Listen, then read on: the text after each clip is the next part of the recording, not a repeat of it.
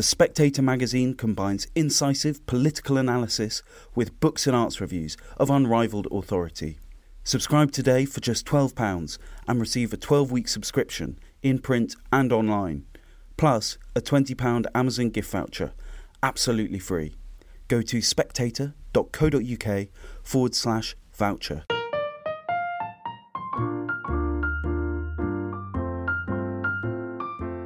Hello and welcome to the Spectator's Book Club podcast.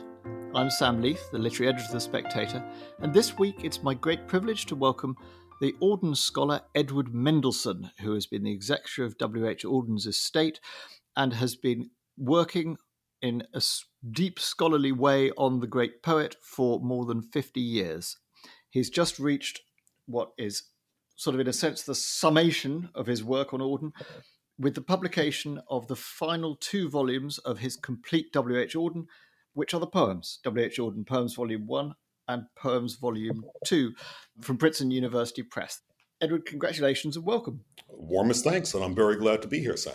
Now, as I say, you have been working closely and deeply on Auden for more than half a century. I mean, I, you know, as a schoolboy, falling in love with Auden, it was your selected poems of W.H. Auden, gold Faber russet coloured paperback that was my way in. And can you tell me what sustained that fascination, that that attention that you've given Auden for quite so long? Well, it's more or less the same thing that keeps me teaching a course on Virginia Woolf every year and writing essays on Virginia Woolf all the time. When you hang around a genius, you you pick up good ideas, you pick up ways of thinking. I had friends who wrote about Ezra Pound when they were writing their dissertations. And when they got to the age of 40, they said, I never want to read a word of him ever again. And the sense of that there were diminishing returns. You simply you hang around Auden or you hang around Virginia Woolf and you keep seeing something new about the world every time, as well as admiring the, the technique, the skill, the wit, the generosity. There's something inexhaustible about about some writers, and Auden seems to me to be one of them that's a short answer, but I it, it, sums it up. Well, it's it's extraordinary that you have you know backed the right horse and found him inexhaustible. You know, I can think of examples of biographers who turn on their subjects after a couple of years in that way. I mean, you you, you met Auden, didn't you? And can you tell me a little bit about your your personal encounter with him? What you remember of of meeting Auden? Because you were very young, weren't you, when you did? This is um, it's a less interesting story than it should be. When I was an undergraduate, and I was about 20 years old, and I was writing poems. More or less, stopped writing poems when I started reading Auden. It was I liked writing poems when I was reading Louis MacNeice because I thought I could do something like that. And I started reading Auden and realized I could never do anything like that. But a professor said that he holds office hours in his Greenwich Village flat, and you can just call him up and invite yourself over. And so I did that. And one point, just rang up and invited myself over at 5 p.m. And he handed me a martini that made the room rotate slightly. And he was the ideal generous teacher. He had prepared speeches that he would make for the, the shy visitor. And after an hour, he ushered me out. And I, all I remember of his conversation was things that I then saw in print a couple of months later. And that was the last I saw of him for a couple of years. Then I started collaborating with a man, a librarian in the UK, who had made a bibliography of Auden's work, B.C. Bloomfield, and I started collecting, started Xeroxing his essays.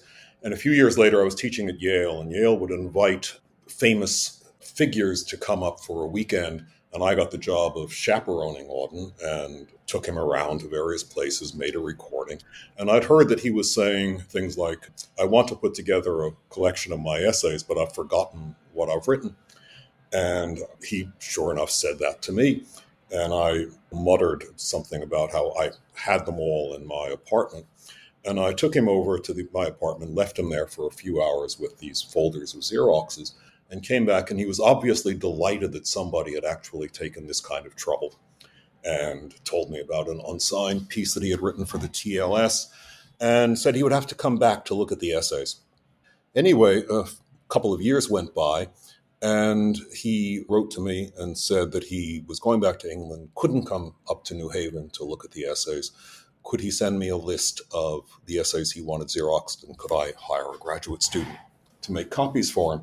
And at that point, Auden was clearly, he was still deeply intelligent, but there was sort of a lack of, of force and energy in his work towards the end that made me think that he was going to forget about some really great essays. So I wrote a letter saying, you know, of course, you know, I'd be happy to make the list for you, but if there's any chance you could come up to New Haven and see these essays, I would be grateful because I wrote something to the effect of there are essays of yours which you may have forgotten, to which I am grateful. So he wrote back saying, I've decided you should make the selection and not me. And gave me a check for $150 to pay for Xeroxing. And I jumped up and down a few times and read all of his work and took the list down to him a week later of essays that I thought he should include. And he looked at it and said, That's very good. I'll take out this, this, this, this, and this, and this, and I'll put in that, that, that, that, and that. Basically, he got his own his own collection. And I think the most telling moment then was when he said, uh, Why didn't you include my essay on Romeo and Juliet? Which is a clever essay, but it's not one of his greatest ones. And the, the choices of answers were you know, master every word you write is worthy to be engraved in gold, but there just isn't enough gold. Or the answer which I did give, which was to shake my head, no. And he beamed. It was clear that he what he valued was somebody using their judgment and making a kind of decision. And a few weeks after that, he sent me a letter. He was in Austria saying, Would you be my literary executor? And those were essentially my meetings. I visited him in Austria the summer after he asked me to be his literary executor. And he said, I'm working on or I'm planning a new collection of my poems, and it will include this, this, this, and this. And I was taking notes on this. And it was clear he hadn't done any work at all, but he was planning for the future. He was he was giving me instructions about what to do as his executor. Uh, did you sense then that this was this was going to be a life's work? Probably not. At that point, I wasn't thinking about making a complete edition or anything of this sort. I thought the job would be to put out an edition of his poems and let his literary agents deal with things and his terrific publishers at Faber. No, this this didn't seem to me to be something that I was going to be spending all my time on. And in fact, I haven't spent all my time on it. Part of the pleasure of it is that it it helped me get a decent job in a university where I had time to work on other things. Yeah. Now, the Auden you describe here in his late time, you know, he's he's kind of curating himself a little, isn't he? He's interested in, you know, selecting these editions and putting his work out. And he also revised and revised and revised through his life. I mean, this must have been an extraordinary challenge when putting these editions together, that sense of which bloody version do you use? Now, actually, he gave excellent advice on this. He and I were talking about works of his that had not been published or collected. And I said at one point, What should I do with Paul Bunyan, which was the operetta that he wrote with Benjamin Britten in 1939 and 1940, and which had never been printed? And he thought, and he said, You must use your judgment, and left it at that. And then, as you know, he revised his poems and rejected. And the, the most notorious instance is September 1st, 1939, that wildly popular poem, which Auden once wrote. He allowed it to be reprinted if the editor would include a note saying that Mr. W.H. Auden regards this poem as trash, which he is ashamed to have written. and uh, very flamboyant. And I asked him, what should I do with September 1st, 1939, a poem that he had revised and then rejected? And he said, I don't want it reprinted during my lifetime. That was a very clear instruction. In other words, I'm, I'm not giving you any rules about what to do after my death. But he did make clear that he didn't want to profit from it. That's he thought it was dishonest, didn't he? I mean, I, I think in your essay on Auden and God, you say that tweak, the famous line, you know, we must love each other or die, becoming we must love each other and die, was a theological change rather than a political one. Is that right? Oh, absolutely, yes. I mean, this is, I'm going to get into editorial minutiae here. Please do. Auden had a very bad habit of using semicolons to indicate what, in ordinary usage, the colon means, introducing the next idea that follows on the idea you just said. In September 1st, 1939, he has the stanza that says, Hunger allows no choice to the citizen or the police, semicolon, we must love one another or die. Now, he had been writing in the 30s that hunger and love were appetites, that you didn't have any choice over them, that, that love forced you to do something. He also said the opposite. But the idea that, that somehow love is not a matter of choice struck him as an outrageous falsehood within a year after this. In other words, that you either choose to love or not love, that you can't simply say, well, it was my appetites. When Auden was rejecting this line, he was doing something in effect, and I'm improvising this as we're talking, so I may not know whether I believe this after we're finished, but I think it's right. Very Auden-esque.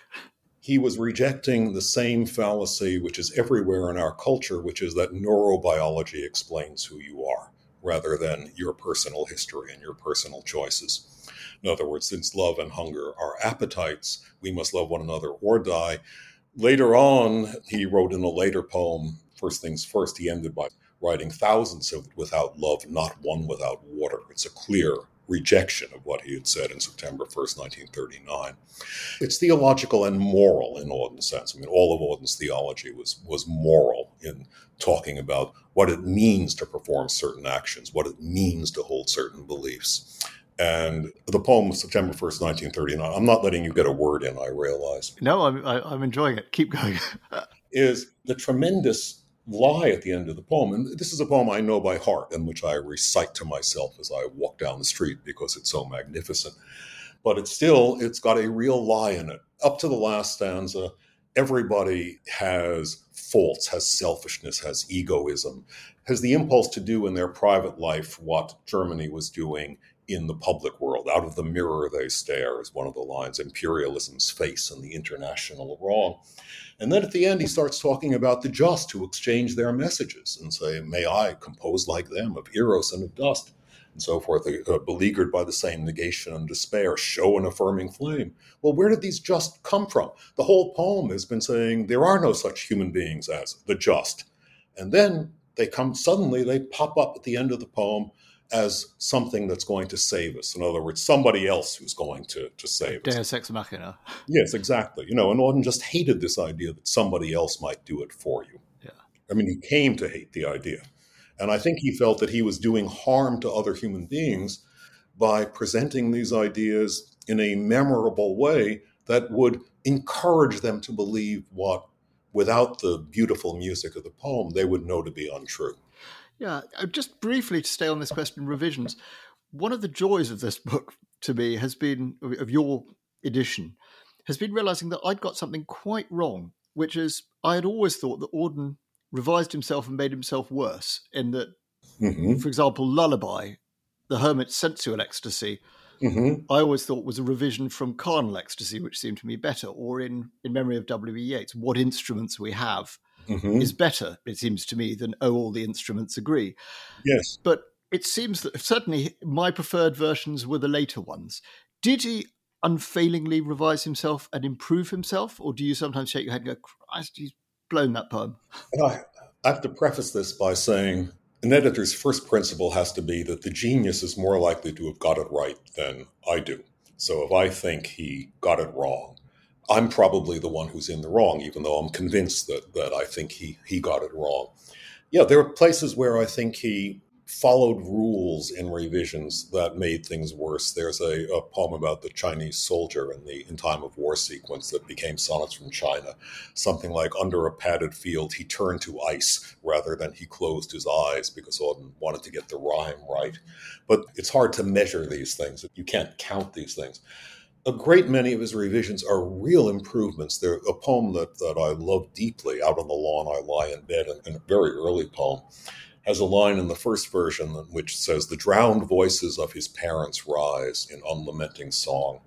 And he revised that to, The drowned parental voices rise in unlamenting song. The rhythm is so is so improved. Yeah. And that sort of thing is going on all over. I think I'm not being simply being polite, but it shows how good your judgment is that you recognize these these improvements that he that he made in so many poems. I mean, that extraordinary, you know, you mentioned first, you know, in September 1930, first 1939, that the rhythm, the, the music of the poem, you know, allows it to carry a sort of contradictory or, you know, dishonest meaning, as Auden came to see. And again, as you described there, this absolute mastery of technique. You know, his ear was astonishing. And I want to sort of two related questions. One of them is, what did form, in your view, mean to Auden? Because it's something that he almost never quite abandoned. And the other one is, do you get the sense with Auden sometimes that, you know, his musical fluency is such that it sometimes takes the driving seat where, if you like, sense or the arguments, because he was interested in making arguments, interested in saying things about the world, kind of found itself, if you like, a passenger. You are you are putting into words Auden's own judgment of himself. There's a a late poem called Ode to Terminus in which he ends, and I may be getting the quotation wrong. Abhorred in the heavens are those something poets who, to wow an audience, utter some resonant lie. And the phrase, by the way, utter some resonant lie, has the same rhythm as show an affirming flame. I think he's making the echo there of the, the resonant lie. He, he knew that he could do anything rhythmically and metrically. And the temptation was exactly as you said, to, to let that happen. I think there are poems in which he in which he did it's hard for me to pick out one in which he let them happen because the more you look at them, the more you you see that the sense actually comes through and the, the deeper meanings are coming through. But he, I'm going to swerve to answer this question. I think Auden had a strong sense that it is a temptation for a poet like himself to set himself up as an authority, as a moral authority. And Just a quick parenthetical story. I towards the end of Auden's life, he gave a talk at some small group of scholars and writers in New York. And an older woman in the audience, a German refugee, got up in the question period and said, Why don't you lead us, Mr. Auden, the way you did in the 1930s? Why don't you lead us again? And you could see the look of shame on his face. He wanted to sink through the floor at the idea that he could lead anyone at all. I think he sometimes emphasizes his pleasure in making the object to make clear that these are objects, these are not teachings. These are things that he's offering to you to think about and to enjoy, but there's no way that he is an authority in what he's saying. I hope I'm making some sense of what this idea is. Yeah. There's an example. I mean, I noticed this in the poem Nones, the poem about about the crucifixion, the hours, the three hours after the crucifixion. It's one of the greatest poems he ever wrote. It's deep, it's moving, it's sort of staggering in its depth. And there are lines like like this one. It says in talking about the crowds that gather to to watch something disastrous like the crucifixion. Every crowd that gathers when something when something is to be felled, sawn in two, torn through, torn apart. I stared at this for a while and realized that that line is a kind of counting game sawn in two is the second of the phrases. Hacked, sawed through has three in it. Torn apart rhymes with four. Failed has an echo. It's one syllable and it contains the sound of first. That he's putting in a little counting game in the middle. Later on in that poem, he's talking about the sense of desolation you have after performing some evil action. He writes, "We are we are left alone with our feet." F E A T. And uh, Auden's always writing about suffering from corns. And in one meeting with him, this was in those days in New Haven, I said, was left alone with our feet upon. And he looked at me as if, you know, how could you be such a fool? And said, of course it is. In other words, we are left alone with our FEAT and feet. He wants to be comic in a way to discourage you from taking the magnificent work as somehow as indicating his own authority over the way in which you think. I hope I'm getting that complicated point across. Yeah, no, I think you do very well. That kind of tension in his work between, if you like, the sort of Vatic, oracular yes. style and that debunking kind of humor. I mean, I'm interested also in how you see the tensions work which perhaps is something that changes over the course of his career between the sort of abstract and the particularly the abstract insight and the carnal ecstasy, the the sense that he he loves. He's very at home with you know the grand theories of you know certainly in his early career Marx and Freud and you know these sort of big ideas, but it, he's really always grounding it in bodies and in the particular and in you know the fallible and with a crooked neighbor. You know, I think you what you said is basically define the special kind of genius that, that Auden has. And I think some other writers, I think Beckett has it, Virginia Woolf has it. And that sense that the grand idea is a distraction from any real responsibility, from any real action in the world. He has a late poem called No Plato No about how how boring it would be to be a disembodied spirit. You know, I'd much rather have, have a human body. And he's constantly writing poems that address that address the body. And this is one of the startling things for anyone who's taken philosophy courses in college he's constantly talking about, not constantly, but repeatedly talking about the way in which the body gets things right that human beings want to get things wrong. I mentioned that poem, Nones. It has a wonderful stanza about how our own wrong flesh may work undisturbed, restoring the order we try to destroy, the rhythm we spoil out of spite. This sense of, there's another poem that says, know, he's talking about the body and the other part of ourselves and says, Is it our friend? And when I first read this, I expected the kind of nice, heartwarming, yes, you know, it is our friend and it helps us. But it actually it says, is it our friend? Question mark. No, that is our hope. And in other words, our hope is because we're so capable of doing awful things that our body might put things together. I think if people didn't have this is me talking, but it's an Auden-esque thought, I think, that if people didn't have bodies, marital arguments would never patch up. You know, you, you just want to continue with your resentments forever. That the body is a reminder of a kind of reality. Now, Auden has, as I mean, I think you mention it in in your introduction to these editions, and and it's something that's in one of his poems. I can't now remember whether it's Letter to Lord Byron or New Year Letter. There's a kind of origin story to Auden yes. becoming a poet, isn't there? That's right. Can you tell us how that happened? And also, I'm curious, do you quite believe his version of it? Uh, it never occurred to me not to believe it, but let me see what, what the answer might be. The origin story is this, is that Auden, when he was a child and up until about the age of, of 15 or so, thought he was going to be a mining engineer and he would construct the best possible mining machinery for lead mining in the north in his head and would imagine what the best lead mine would be. And as he said, describing this later on, there were occasionally moral crises. There were two pieces of equipment he could use for something. One struck him as more beautiful, the other one struck him as more efficient, and he realized he had to choose the more efficient. You can see the whole emotional connection with, with other human beings and with the work of art in the background. And then when he was um, talking to a friend, Robert Medley, who became a painter, Medley was surprised to learn that, that Auden took religion seriously, that he, he was raised in a, an Anglo Catholic, Anglican, but very high Anglican household. And uh, Medley, who was the standard intellectual atheist, just out of embarrassment said, Tell me, do you write poetry? And as Auden said, I didn't, but I knew immediately that this was my vocation. And he seems to have started writing poems within days. Sam, do you have any reason not to believe it other than native skepticism about? Well, no, it's just that it seems, you know, for a person who who was as as serious about his vocation lifelong, it seems a remarkably kind of whimsical moment. You know, oh, well, that's what I'll do for the rest of my life. I think, speaking from personal experience, these great Rubicon experiences in which you change your life when you look back at them, the Rubicon turns out not to have been two miles wide, but six inches wide. In other words, you'd been building up to it all this time. And suddenly you make this decision and you realize how easy it was. This was what I really was interested in before.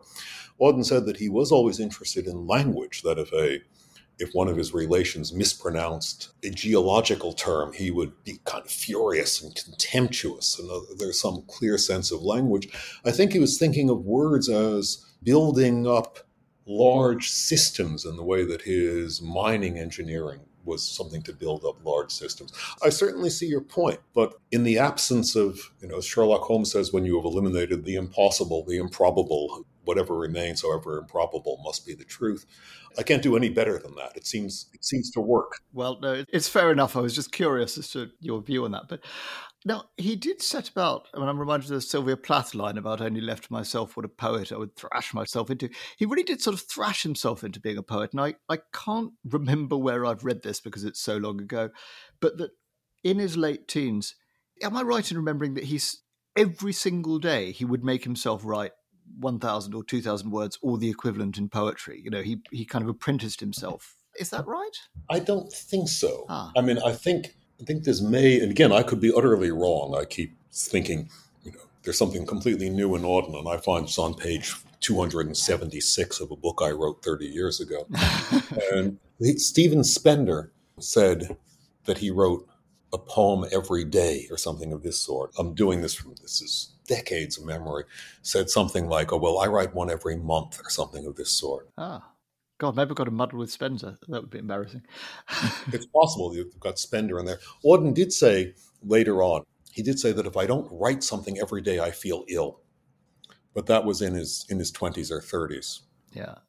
Now, I'm interested in looking a bit at where Auden's reputation stands. It's been, I think it's been said again. Now my memory is going to be shaky. That Auden was the first poet who was completely at home in the 20th century. Do you think that's that's right? I wrote that. You wrote that. Ah, good. Well, I'm glad at least that, that's something I've remembered right. I wrote that. Uh, that's the first line in the introduction to that selection that you had.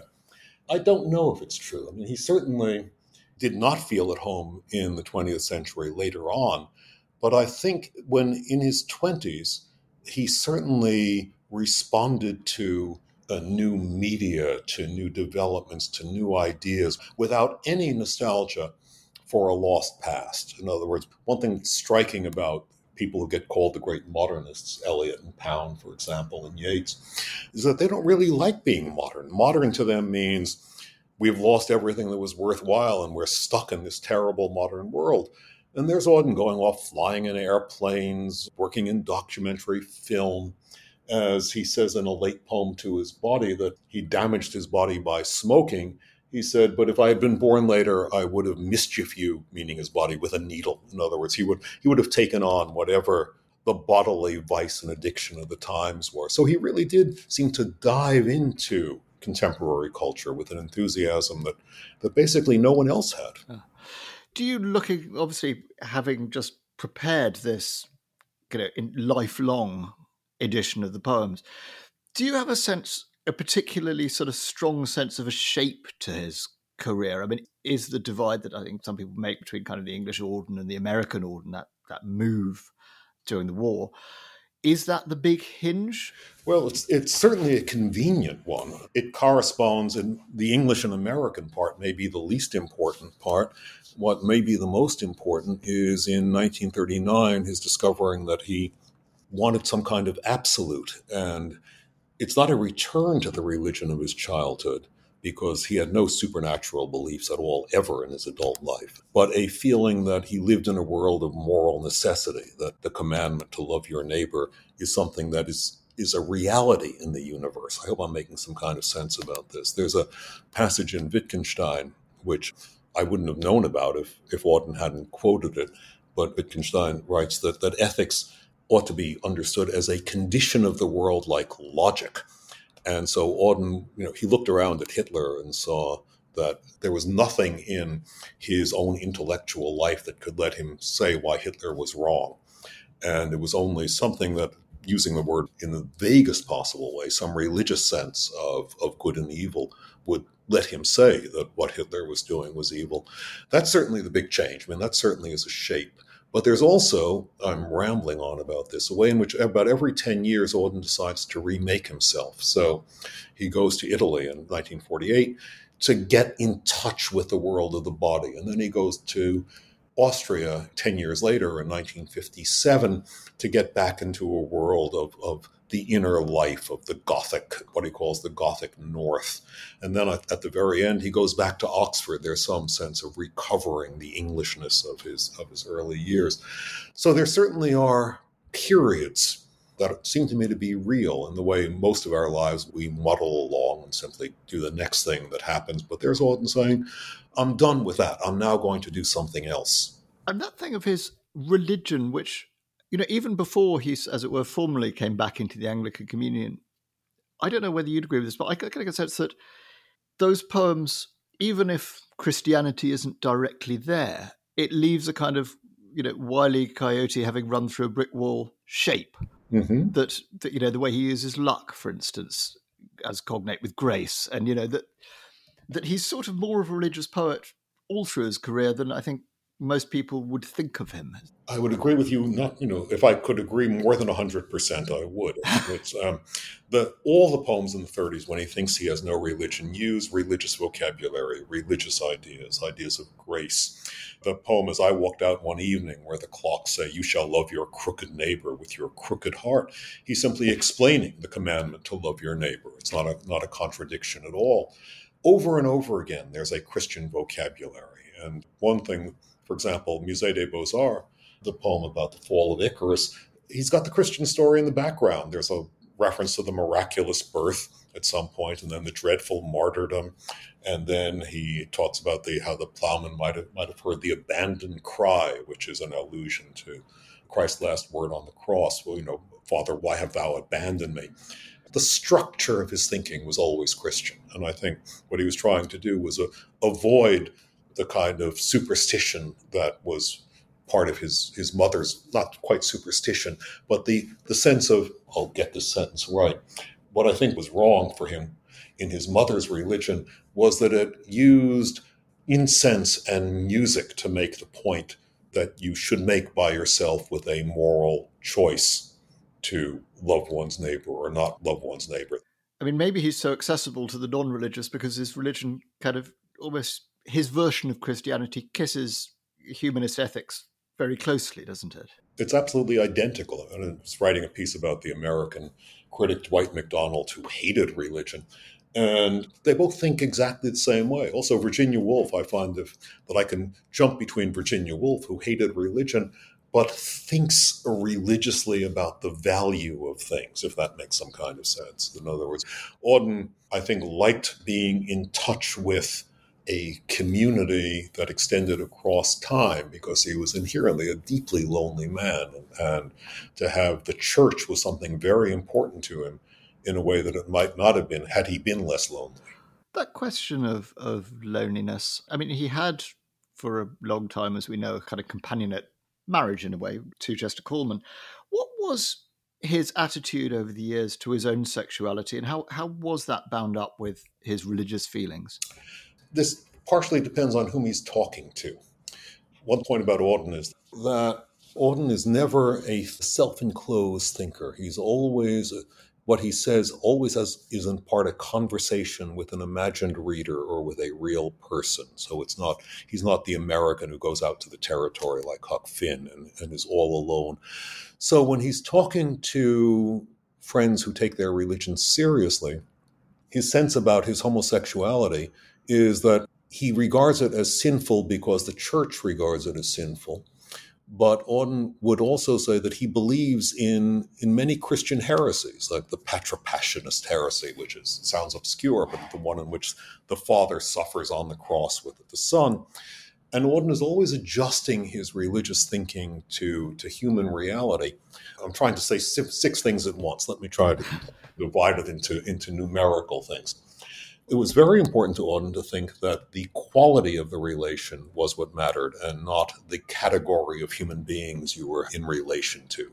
So he writes about the marriage of Verlaine and Rimbaud early on in 1939. For Auden, a marriage is a faithful relation between two persons. It has nothing to do with the categories that the two persons belong to. In that case, homosexuality, a homosexual relation can be a means of loving someone else.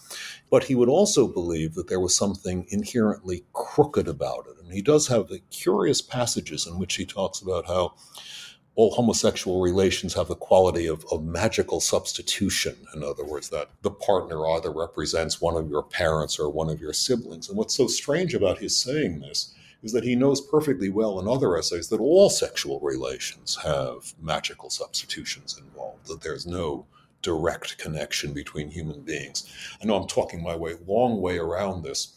He describes himself in many essays as an ordinary sinner.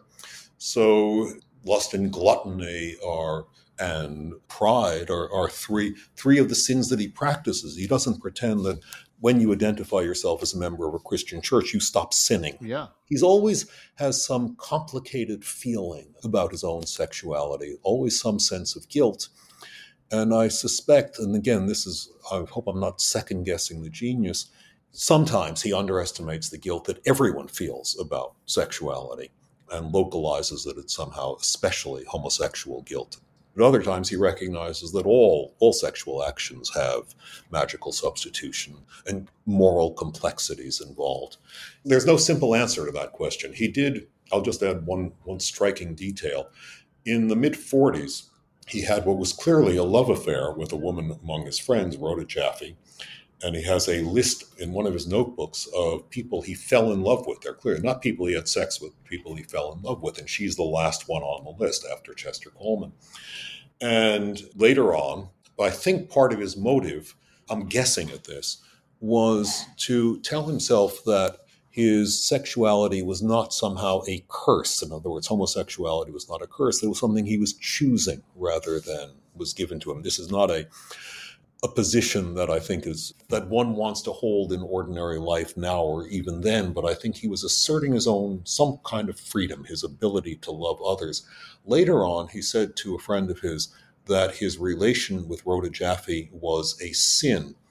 And this is quite striking. In other words, the heterosexual love relation was sinful because it was unequal. He could not have the same bodily desire for her that she could have for him, and that an unequal love like that is sinful and I'm exaggerating here, not quite exploitative, but the inequality of it is something that struck him as all wrong. Well, he does have that line, doesn't he? If equal love there cannot be, let the more loving one be me. Exactly right. In other words, and that didn't occur to me until you said this, that that may have been written while thinking about, in part, thinking about his relation with Rhoda Jaffe. Now, looking at the the standing of Auden now. I would say when I was at school, you know, when I when I first came to Auden myself, I don't know, thirty years or whatever it is ago, he seemed to absolutely tower over the landscape as mm-hmm. you know, second probably only to Eliot as the great poet of the twentieth century. Do you think he's still got quite that reputation? I mean, I I sort of see, if you like, Larkin everywhere. Mm-hmm. Auden somehow a little less so. I don't know. We'd have, maybe have to ask people in their twenties, what's your sense of how his reputation has held up? Again, since since I when I do the web search, I look for Auden and I don't look for Larkin and Eliot. So of course I see him everywhere.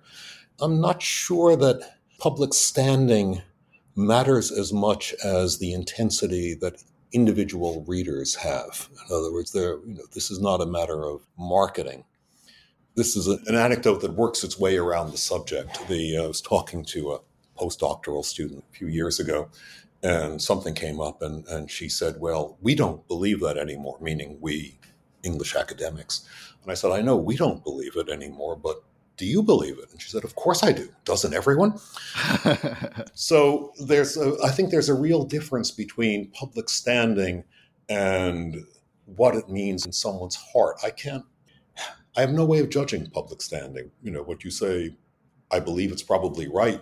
Yes you're going to see larkin everywhere but I'm trying to say I can't get into other people's heads, so I don't know how strongly they feel about about individual authors. I just I just wrote a piece about a review of a book about the arrival of, of modern art in America, and it was, it's a terrific book called Picasso's War by Hugh Eakin.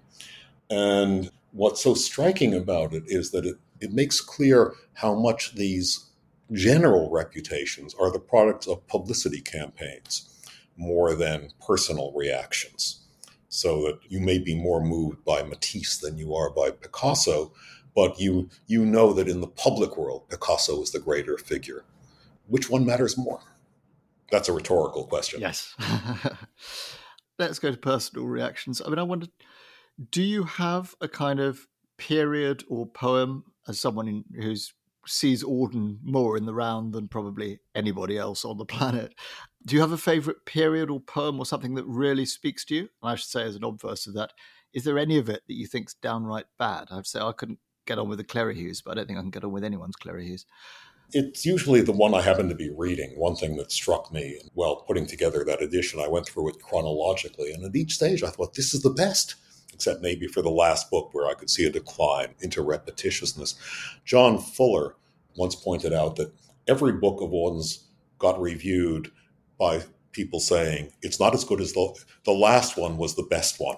Hmm. And so it's really hard to say. The ones that that move me most that I have in my head really from the entire career. I think he wrote some staggeringly great poems towards the end. The one called River Profile, in which he summarizes a whole bodily and social life in, in about 10 stanzas. It makes me burst into tears every time I read it. And he wrote it within three or four years of, of his death. I'm avoiding answering the question because there is no answer to that. I mean, the answer is going to be what I'm reading today. There's extraordinary detail which I hadn't known that Look Stranger, which is one of the you know most sort of iconic of Auden's titles, was chosen for him by accident, essentially. Yes, he hated it. And it was very clear it was one of these typical publishing fiascos in which Auden had sent to T.S. Eliot from Iceland some titles to use The Island, It's Away. Either Eliot never got the postcard or the letter, or he ignored it and said that he and the directors of Faber put together this title. And Auden called it a bloody title, which Faber chose while I was away. He was still asking them to change it within three weeks before it was published when he got back from Iceland. He said, I realize it may be too late. But this is one of the ways in which something that gets into the public eye seems to, to matter. There's this curious idea that somehow the reader knows more about the work than than the artist does. Clearly, the meaning of a poem, as Auden kept saying, is always some mutual relation between the reader and the writer. But that doesn't mean that the reader gets to decide that the title they know best is is the best one. Yeah. well, any readers listening to this, I very strongly recommend Edward Mendelson's W.H. Auden Poems, Volumes 1 and 2, which are magnificent works of scholarship, and as I hope this conversation will have indicated, are full of the good stuff. Edward Mendelssohn, thank you very much indeed for your time. Sam, it was a great pleasure. Thank you very much.